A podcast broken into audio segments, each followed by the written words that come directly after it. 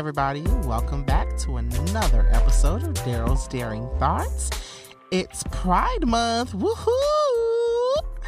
And we are going to do a little Pride FYI for you guys today. We are going to discuss some influential, that's not even a word, um, um great influencers of the lgbtq plus community and people that you've never never heard of before and um, when I was doing this research, I was like, oh my goodness. Like, I really wanted to talk about some great people in the community, especially during this month because this is our month. And um, I wanted to talk about people that no one has heard of before. And so, one of these people on this list I knew I wanted to talk about, I actually wanted to talk about them back during season one because I saw a play that was based on them, but I was just never got around to actually doing a full episode about them. So I was like, great. I have a great episode to introduce this person to you guys for you guys to go and research yourselves because yeah, we got some great people in this community doing some things that you guys need to know about. So, first, I'm going to talk about someone named Marsha Johnson. And now for my, you know, for my LGBTQ plus community, y'all know who Marsha Johnson is. But for the rest of the, you know, heterosexuals out there, I guess y'all matter. joking, joking. I love you all. So you guys um, matter too, and I want you guys to know who she is. So Marsha Johnson um, is an African American transgender woman and revolutionary. Uh, she's a big um, LGBTQ. Um, listen, I can't be saying all this shit. These words just flubber out my mouth. So she was a really big gay um, rights activist. Okay. Um, she is very critical for being one of the people who started the whole Stonewall movement. Now, Stonewall is why we have Pride Month um, back in um, 1969 on June 28th, the Stonewall Uprising was just some days that was going on in New York City, you know, where you know the gays just love to be in a little community, um, out um, partying and clubbing and going to bars and whatever, and the police were always harassing them. Of course, they were harassing him for being gay and just, you know, doing those things. And so that is when um, the people took to the streets of New York and were rioting, protesting for gay rights and gay movement. And um, that's where the Stonewall up, um, uprising started. And that's what started Pride. Um, and that's why, like last year, we just celebrated the um, the what was it the 30th yeah the 30th yeah 30th anniversary of stonewall. Um yeah it's 1890 yeah 2019 yeah we celebrated the 30th anniversary of stonewall. Come on Cordaro, you better count.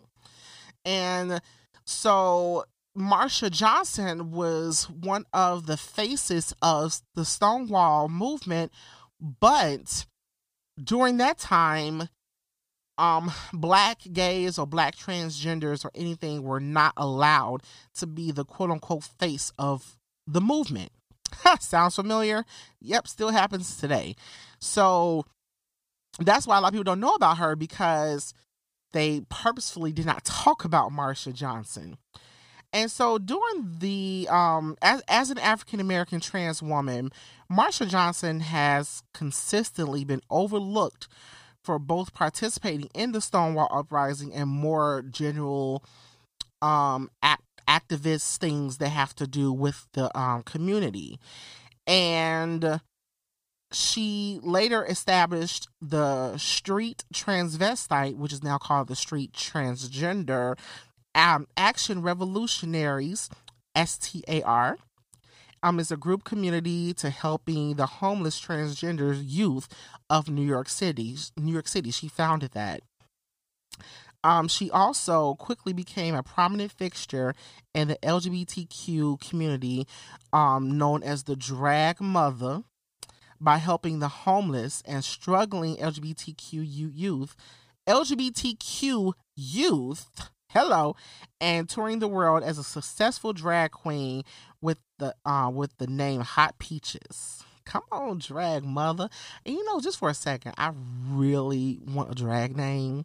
So for y'all who are listening, if you can really just come up with some cute drag name, you know, you can send it to the email, you can send it to my DM on Instagram, and I will give you a shout out on an episode because I need a great drag name.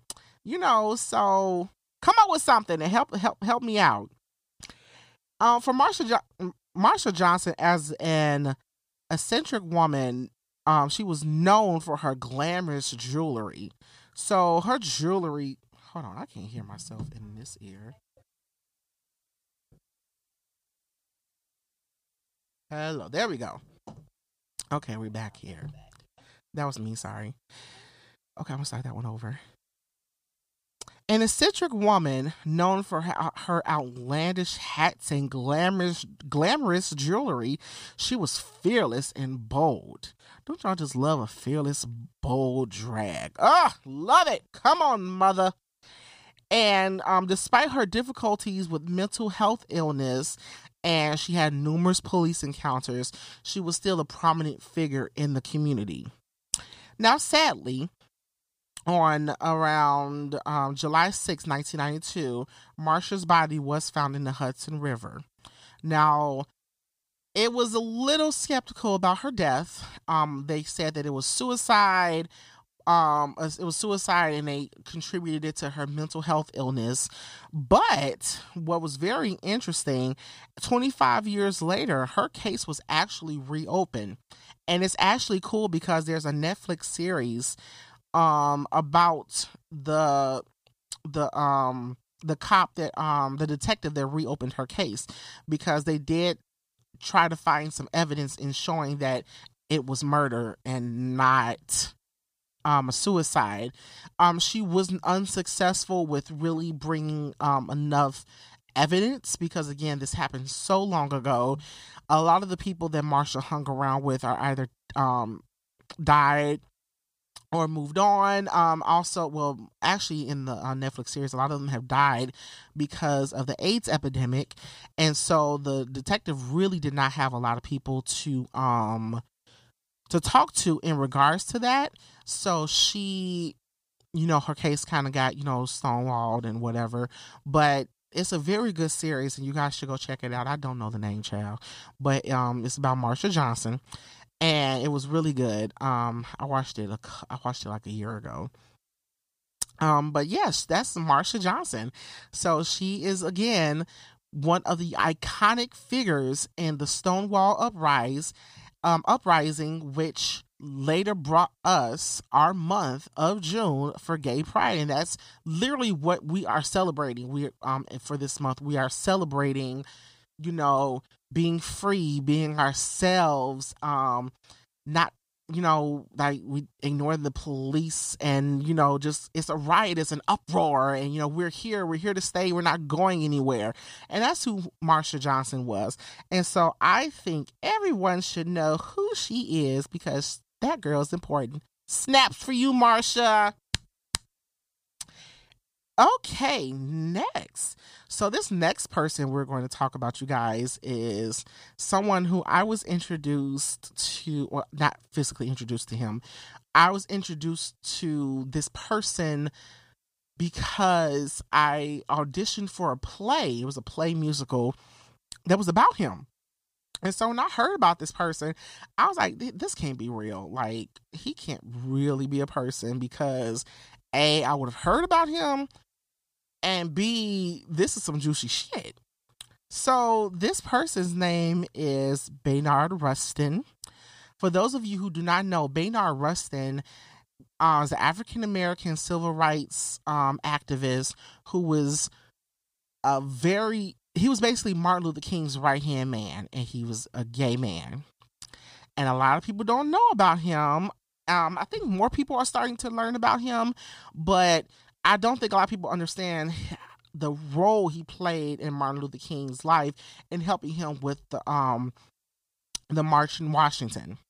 So I want to talk about Baynard because for one, he's he's a really cool dude, and um, I really hope that a movie or something happens about him because I think that that would be a very interesting story to talk about this black man who was gay and he was out. He was not this down low. He wasn't down low like you niggas. He was an out gay man in the sick in the fifties, and he wasn't afraid of who he was. And he was right next to one of the most influential people in in our history martin luther king so the that is a major that's that's major like someone really needs to do a story about him so Baynard um lived and worked in the deep shadows in the deepest um shadow not because he was a closeted gay man but because he wasn't he wasn't trying to hide who he was. That combined with his former ties to the communist party um so he was he had ties to different things in the community that did not help his cause and i'm not going to go into details about too many details about that but it was basically he was involved in um um a movement that was not doing the movement for the right reasons. They basically branched off and tried to do different things in the movement. And because he was moving up in the political chain, you know, working with Martin Luther King and working with other leaders, he had to step away from that, but it was still a tarnish. It still they should still try to tarnish his name because he was a part of it to begin with. Um, so as a close out, um, advisor to Martin Luther King, he was very um, influential in the the March on Washington. He also organized and led a number of protests in 1940s, in the 1950s, and in the 1960s. Like I said, including the March on Washington for Jobs and Freedom, which was 1963. Um, um, his um, sexuality did not play a part to how Martin Luther King treated him.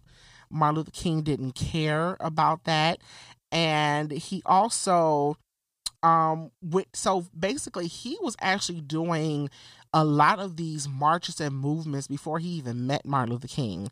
He was actually um introduced to Martin Luther King because he heard about him during the uh, the, boy, the Montgomery boy, bus boycott. So he heard about him and he heard about things that happened with Rosa Parks. And so he actually went down to the South to meet him and wanted to be a part of his movement because he believed in Martin Luther King. Even though he was already doing things, he just wanted to be he wanted to be with someone else who believed in his beliefs and someone who he, he saw as a leader. And I truly think that him being a gay man, he really probably wanted to be with someone else that you know, was a heterosexual male that didn't have that quote unquote baggage that can help him make moves better. Um, which is true. I can, I, I totally can believe that, that that's what happened. And so he wanted to be with someone who, you know, could speak for him in places that he couldn't speak because of his sexuality. And so, because honestly, you know, black people were still probably the worst when it came to the sexuality, but I'm not even going to go into that. That's another episode. I've actually done an episode before, so y'all can go listen to that one. Um, he also, um, he so what he did was his nonviolent. Dr. King was known for his nonviolent approach to um to a lot of things, and he got that nonviolent uh, um approach by reading and learning a lot about um come on Cordaro by, Gandhi. But he got that from Baynard Rustin. So Baynard went and actually studied um Gandhi's works and his teachings of nonviolence before Dr. King. And so he actually introduced that information to Dr. King. Baynard did. So everyone you know, really thinks that Dr. King just got this out uh, out of the blue. Baynard was the person who introduced nonviolent approach um, to getting to the different causes to Dr. King, and I honestly think that that's really cool that he did that um, for him. And we know that you know Dr. King's nonviolent approach was is one of his iconic um, structures um and how he handled you know police brutality and you know discrimination and things like that um with the community um another thing about Baynard he was also um he also instrumented and formed the Southern Christian Leadership Conference um in 1956 that he created for black leaders in the South and Dr. King was also a part of that and from 1965 to 1979, uh, Rustin served as the president and later as the co chair of the A. Phillips Randolph Institute, which is an organization of black trade um, unions um, dedicated to racial equality and economic justice for all. And this was also a big thing in the South. Um, so one thing that was interesting in the departure from Baynard and Martin Luther King. So a lot of people don't understand like um you may not know who he is really because he was not there all the way to the end when Martin Luther King was murdered, um assassinated. He was not really seen that much um as the years progressed. And a lot of that have to has to do with um, a man named Adam Clayton Powell Jr. So he was angry um, that um, Baynard and Dr. King were planning a march outside of the Democratic National Conference um, Convention in LA. So Mr. Powell's ass decided to go to Dr. King and threaten him and say, if you do not drop Baynard Rustin from your cabinet campaign, your team, he was going to start a story saying that he was Dr. King's gay lover. Um, yeah, this is some true shit. So Adam Clayton Powell Jr.'s ass went to Dr. King and said that, like, hey, you don't get rid of him, I'm going to go tell everyone that that's your gay lover. So Dr. King had no choice at that point. And so even though you ain't hear this from me, but some people in the back then said that that kind of was true, but you know, mm, I, it, I, you know what? I would it wouldn't put it past me honestly. You know, there was a lot of shit said about Dr. King. He's still an amazing person, but it wouldn't put it past me that he probably was bisexual. I don't care. You know, everybody got a damn dream. So Dr. Powell did that. so Dr. Powell did that, and so that's why Dr. King had to distance himself from Baynard and so he really wasn't able to continue on the other conferences that they had with, each other. And so that was, hey, that's Baynard Rustin. Baynard, you get two snaps. Yes. I like this whole snap thing. It's cute. Um, my next person I'm going to talk about, um, his name is Harvey Milk. So some people may know Harvey Milk, some people may not. So Harvey um, Harvey Milk was an American politician, and he was the first openly gay elected official in the history of California. So he was elected to serve on the San Francisco Board of Supervisors. Um, he's from New York, and what's interesting is that he served when he served in the Navy. Um, he served in the Navy before he um, started going to the wall on the Wall Street, and he was he was a homosexual. He knew he was gay, um, but he was actually prepared to live a double life. Like he just said, "Hey, um, I just know that I'm not going to be out here, you know, with a gay man and just being married and all that good stuff." So I am. You know what, y'all? Hold on. My mama calling me, and I want her on this call. Yes, mama. You're welcome, mommy. You're welcome so much. You're welcome. I'm I'm recording my podcast right now, mommy. You're welcome. Love you too. Bye. So y'all, hey, my mama made a little guest appearance on my podcast. Hey, mama anyways, So he was um again we're talking about Harvey Milk. So Harvey Milk was determined to just live a double life. He was saying, you know what, I know I'm gay, but I know that this is not a lifestyle that everyone appreciates, everyone is responsible with. Um, and so I am okay with living as a, down low man. And, you know, that's what it is. Until he met the right one child that got him all the way together. And he said, Look, I am convinced I am an openly gay male and I'm ready to live my life. And that happened in the streets of New York. Now, listen, I wish I was in the New York in the 80s, early, late 80s, early 90s, because them girls knew how to work it.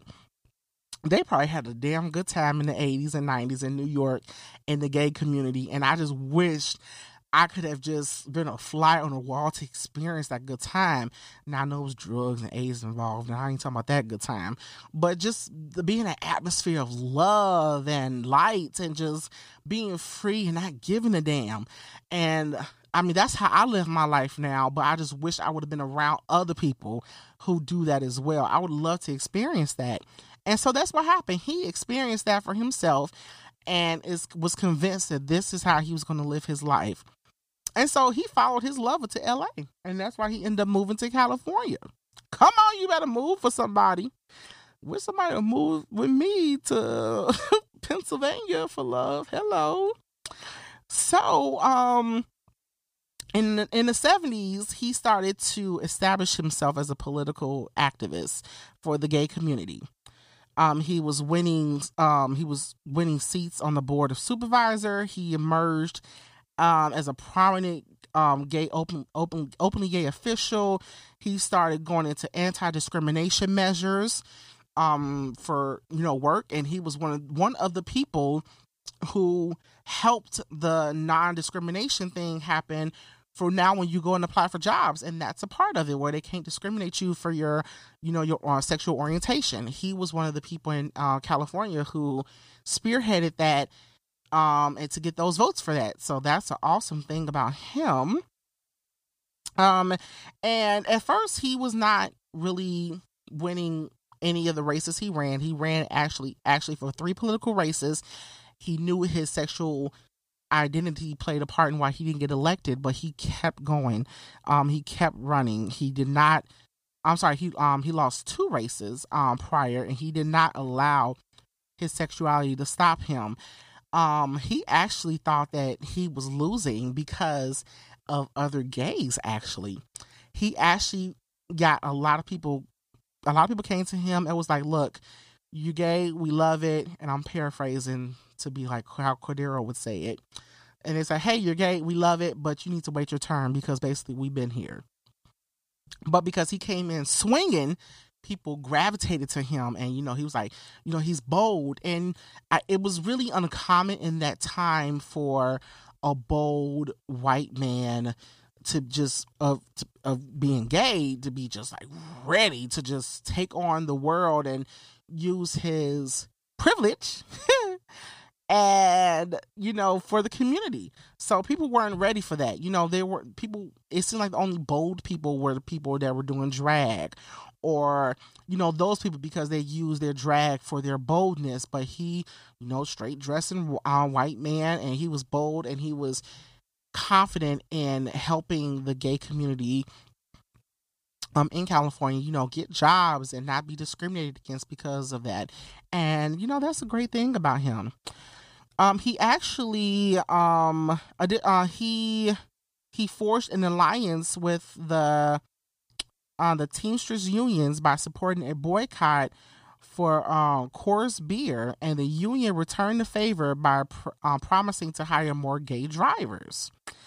And then, with um, his um, charisma and energy and natural political skills, um, uh, Mr. Milk was soon to be known as the mayor of Castro Street in uh, California.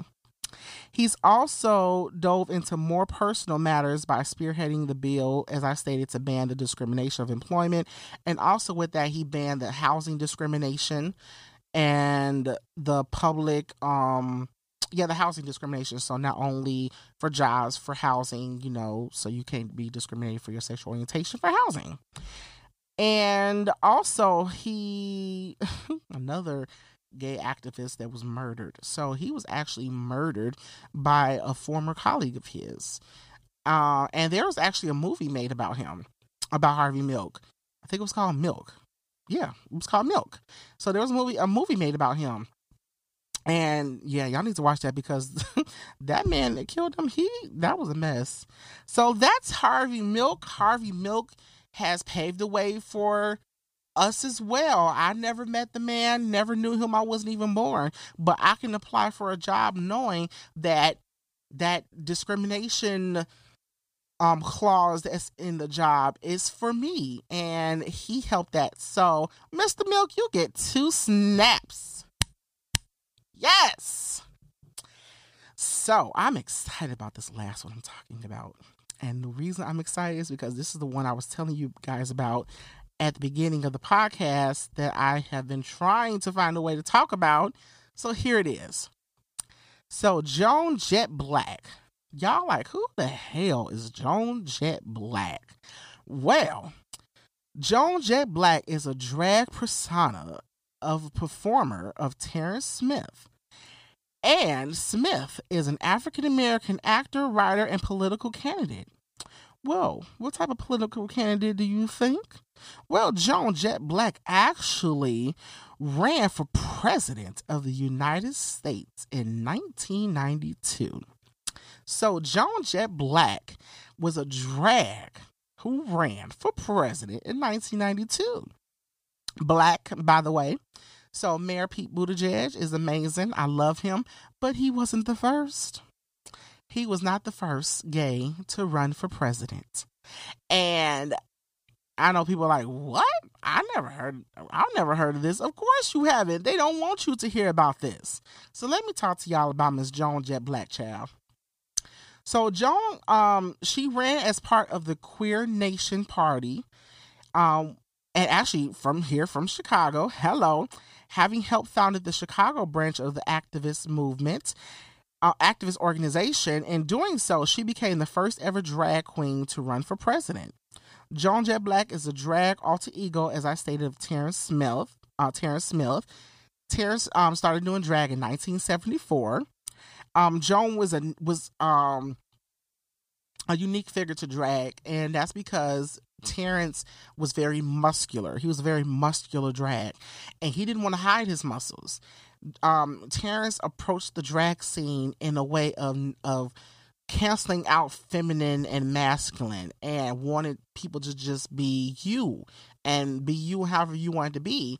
And his in his mind you know a, a mask i can be drag and be masculine. I don't have to be feminine and he wasn't child he had guns and the arms for it in his little dresses and was cute and that's what set Joan Jett apart from other drags in the community. Um, so um again and, and also this was not Joan's first time running for a political office. Joan actually ran for Chicago mayor against Mayor Daley. Ha! Y'all didn't know that, did you? I didn't know it either. This is some great information. Um, of course, Blakk did um uh Joan did not win. Um and Joan really did not enter the races expecting to win. Joan entered the races with one one key goal in mind, and that is to show the importance of the LGBTQ plus community. And during that time in the 90s, late late 80s early 90s the aids epidemic was ridiculous. You know like how we're going through the coronavirus right now that's exact that's exactly what was happening with the AIDS epidemic. Um, and it was wreaking havoc um in the in our communities. And so joan really wanted a, a, president that was going to talk about it and find a way to fix this and fight it and now during that time that was the presidential election where it was between bush um senior and bill clinton and so Joan was just not confident that either one of them was going to speak up for us. So Joan said, I am running for president, damn it. And she did. So her campaign was strong enough to land her on the cover of the Chicago magazine. Um, New um, Chicago Magazine, New City, alongside Mayor Daley himself, with the headline "King and Queen of Chicago." Yes. Though she, um, as I stated, she lost the mayor candidacy. She was actually still called the Queen Mayor of Chicago. Um, she also, um, so Blakk made her way through the first Chicago, um, made her way through Chicago, um, first convention for um when she ran for president, and she actually even made it to the national convention. Um, you know, this is the, the National Democratic Convention she actually made it to the floor. And she had her spike heels, mini skirt, blonde wig, and pearls, honey, with a leather jacket, pink lipstick, and a whole lot of costume jewelry.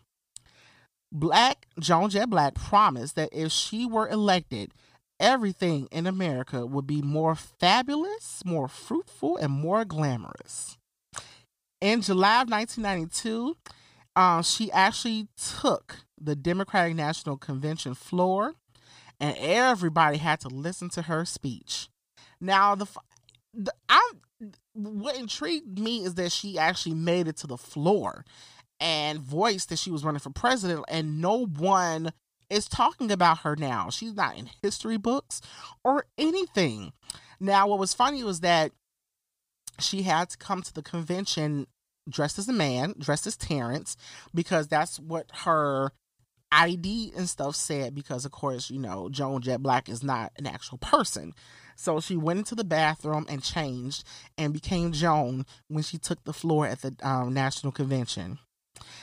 Um, she um, of course, she did not win, but a lot of people think, a lot of people are saying that her speech on the Democratic floor is what prompted Bill Clinton's acceptance speech when he discussed the uh, AIDS epidemic and that she had a voice uh, her voice and um carried over to him because he knew that those supporters were people he needed and he felt strongly about it because of what she did.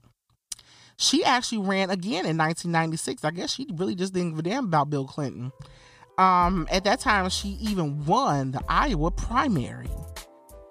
And just like Pete Buttigieg won the Iowa, Iowa. Come on, Iowa loves us gays. Come on, Iowa, come through.